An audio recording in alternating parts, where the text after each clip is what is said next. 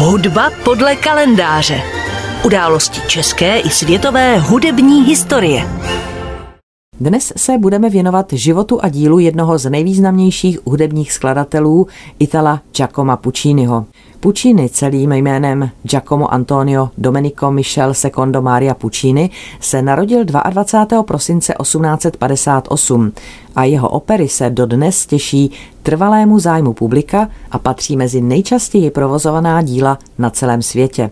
Puccini se narodil v toskánské Luce v rodině, která se zabývala hudbou už po 5 generací. Jeho otec byl varhaníkem, učitelem a skladatelem chrámu svatého Martina v Luce a tato funkce se v rodině dědila už od roku 1739. Údajně zkomponoval 2 opery, které se ovšem nedochovaly, ale je známa řada jeho chrámových a komorních skladeb. Otec zemřel, když bylo Giacomovi 5 let. Zanechal po sobě těhotnou mladou ženu a 6 dětí. Proto byl chlapec dán na vychování ke svému strýci Fortunato Madžimu, který byl také hudebníkem. Mlčky se předpokládalo, že jakmile dosáhne patřičného vzdělání a věku, nastoupí na místo po svém otci v Luce. Mladý Giacomo zatím studoval na Paciniho hudebním ústavu, jehož byl strýc ředitelem, a po absolvování tohoto hudebního ústavu pokračoval ve studiu na milánské konzervatoři. V té době začal i sám komponovat a v roce 1880 zkomponoval slavnostní a i dnes velmi populární mši Messa di Gloria. Ta svým způsobem předznamenala jeho další dráhu operního skladatele, protože její solové árie spíše než chrámovou hudbu připomínají právě operu. Konzervatoř dokončil v roce 1883 a doba jeho studií byla pro něj významná i tím, že během studií v Miláně navázal celoživotní přátelství se skupinou umělců a intelektuálů, kteří si říkali scapiliatura. Patřil mezi ně například další italský skladatel Pietro Maskáni a zejména Pucciniho první libretista Ferdinando Fontana. Už během studií zkomponoval Puccini pro soutěž vyhlášenou nakladatelem Sonzognem na Fontánovo libreto jednoaktovou operu Le Villi. A právě árii z této opery v podání tenoristy José Cury jsme teď nabídli jako první hudební ukázku našeho pořadu. Právě tato opera stála na počátku pozdějších Pucciniho úspěchů. Při jejím provedení v roce 1884 si totiž dílka povšiml známý hudební nakladatel Giulio Ricordi a objednal u skladatele další operu Edgar. Ta sice nebyla tak úspěšná jako Le Villi, ale Ricordi tušil, že sází na správného koně a začal Pucciniho finančně podporovat. Tato finanční investice se mu vyplatila po mimořádném úspěchu premiéry 3. Pucciniho opery Manon Lesko v divadle Teatro Regio v Turíně v roce 1893. Duet z Pucciniho opery Manon Lesko teď na Klasik Praha zpívali Christine Opolais a Jonas Kaufmann. Orchestra dell'Accademia Nazionale di Santa Cecilia řídil Antonio Pappano. Při práci na této opeře se Puccini usadil v malé obci Torre del Lago na břehu jezera Massaciuccoli. Později tu postavil vilu, ve které posléze žil a tvořil téměř 30 let. Právě tady vznikly jeho nejslavnější opery, včetně oper La Bohéma, Tosca či Madame Butterfly.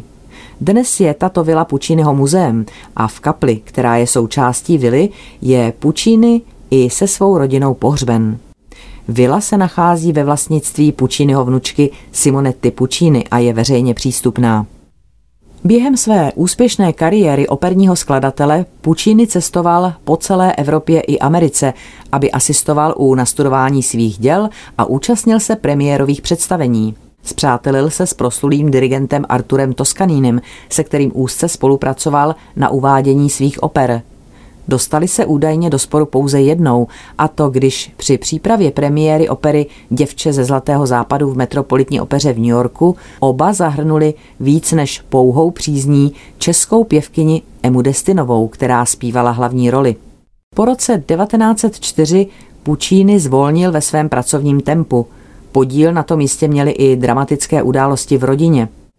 Skladatel kvůli své velké vášni pro rychlé automobily utrpěl totiž těžkou autohavárii, kterou přežil jen zázrakem. O několik let později jeho žena Elvíra ze žárlivosti falešně obvinila služebnou Doriu Manfrediovou z poměru se slavným skladatelem.